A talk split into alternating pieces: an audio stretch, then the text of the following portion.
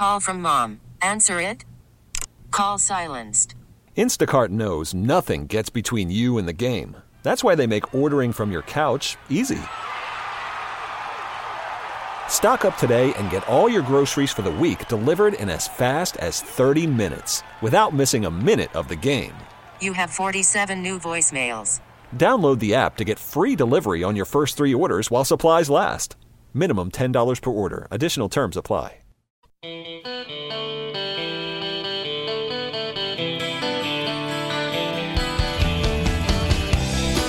It's a Graybar Sports Open Line hanging out with you here on a Wednesday night. We'll get back to Cardinals baseball in just a few moments, but right now we're going to shift gears talk some uh, MLS soccer as the MLS All Star game is going on this evening. It's going to be starting momentarily in Washington, D.C., and we will head to our nation's capital and welcome in national soccer writer Charles Boehm. Uh, you can read him uh, a number of places, including uh, MLSsoccer.com. Follow him on Twitter at CBOEHM. Charles, thanks for taking some time with us today. How are you? Always a pleasure. Always a pleasure. Thanks for having me. So uh, we, I saw the uh, starters for uh, tonight's um, game, and uh, City SC is represented in the starting lineup with uh, Roman Bürki in goal.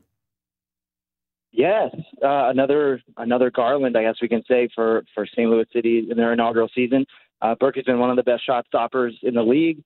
you can see the effect he has on the team. Yeah, the, the, both leadership and performance, and um, and he's I think enjoying the All Star experience. So it's a, a, another feather in his and the team's cap. Yeah, there's been some uh, some skills challenges and things like that that have been going on. It's a it's it's an interesting time for MLS because you go into the All Star break and then you've got the uh, the Leagues Cup break. So there's no MLS action for for about a month. Do you like the way the the schedule plays out in this way?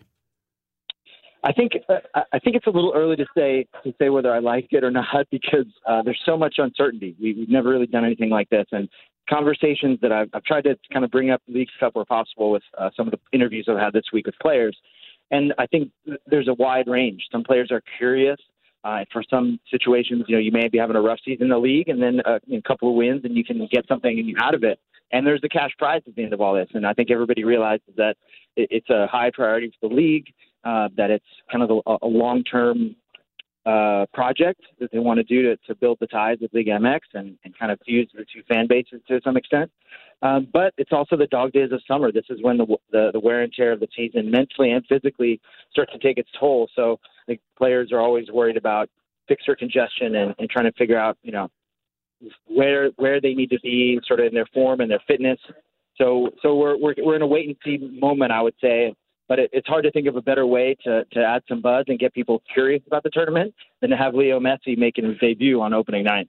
So, um, in St. Louis, we have a lot of very savvy soccer fans, but there's also a lot of people that are kind of coming along and, and learning about the game as they become fans of, of City SC. And one thing about the MLS All Star game that's very different than other North American professional sports is it's not Eastern Conference versus the Western Conference. It's not picking teams. It's not, you know, North America versus the world or any of these things that we're used to seeing in all star games in the United States. Instead, it's an MLS all star team facing off against a, uh, a team from another league. And for tonight, uh, it's going to be Arsenal from the English Premier League. Is this a is this good? Is this bad? Like what? It's very different, I think, for North American sports fans to see an all star game played with this kind of format. Yeah, and I think that that's part of the idea to, to having these guest teams because MLS by nature, uh, as a, a North American league and a global sport, kind of has its foot in two different environments, right? And this is a way to bridge that. So they, they I think they realized that they were able to create a spectacle that was beneficial for MLS players, MLS VIPs, and corporate sponsors, while also connecting to the global conversation. So when Arsenal comes, you know they bring their press pack of you know mo- you know mostly domin- dominated by the London publications. They've also got a global fan base. They have their own desires for you know building their name el- elsewhere, and so you kind of have this synergy that comes from you know both domestic and international coming together. And I think there you do hear talk of people saying that you know the league has matured enough to where we can go back to the east to west format, but it's been almost 20 years now. And I don't see it happening just because you still you kind of tap into a different market and a, a different conversation when you do it this way. Do the players like it? You know, that's an interesting, interesting question. One, players always like it because it usually attaches to their bonus structures, right? So there's there's a financial uh, reward as well as a prestige reward to getting named to the All Star squad, and in some cases it, it can actually kick in other contract uh, bonuses in, in terms of you know year over year stuff. So short answer is yes. Some players like it more than others, I think, because there's guys that love the stage. There's guys that love to kind of do something different and, and be in the sort of a VIP environment with, you know, surrounded by other elite players. Uh, in some cases, you know, you, you get a little worried about uh, some.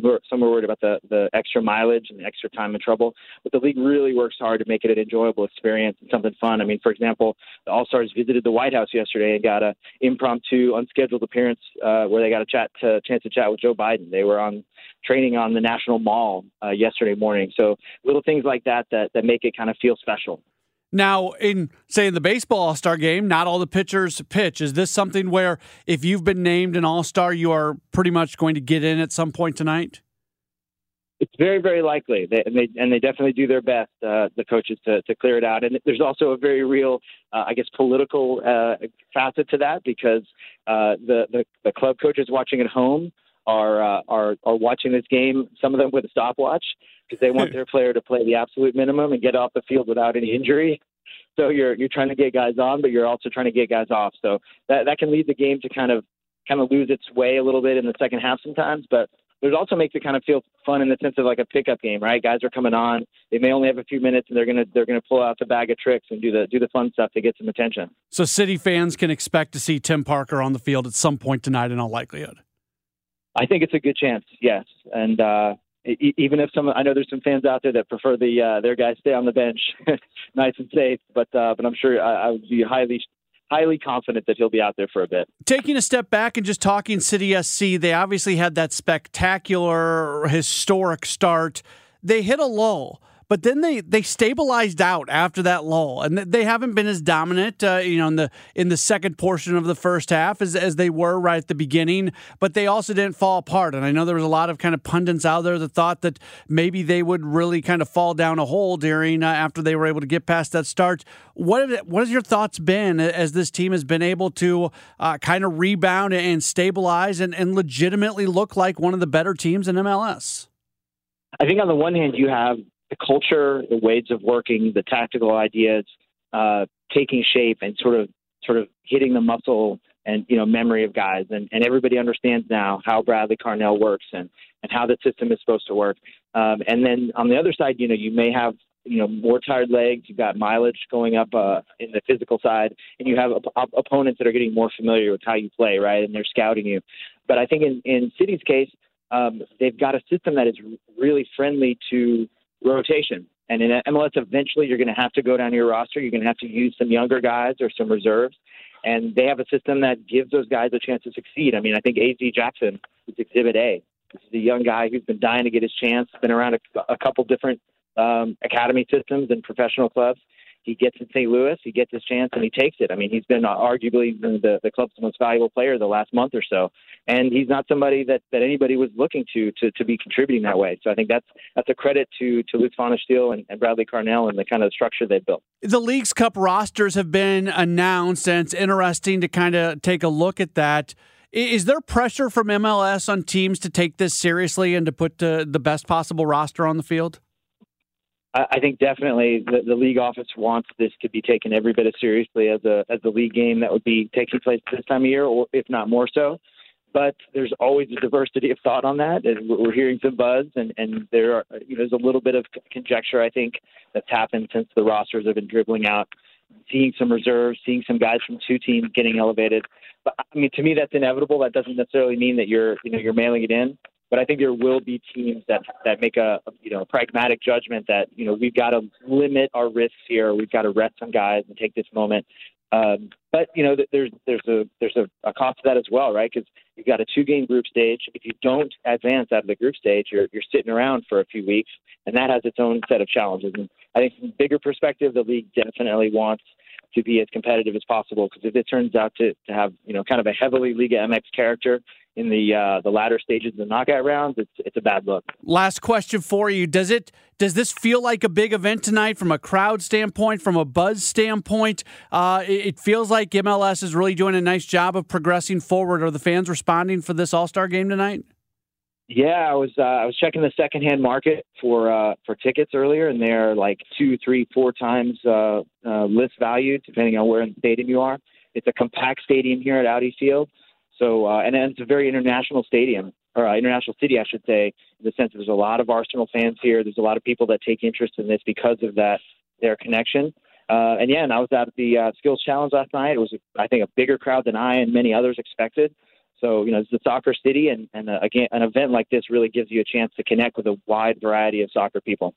He is Charles Boehm. He uh, writes uh, from a national standpoint about uh, soccer and MLS. You can read him a lot at MLSsoccer.com. Charles, thanks so much for taking the time. Enjoy uh, the game tonight, and we'll uh, check in again with you moving forward.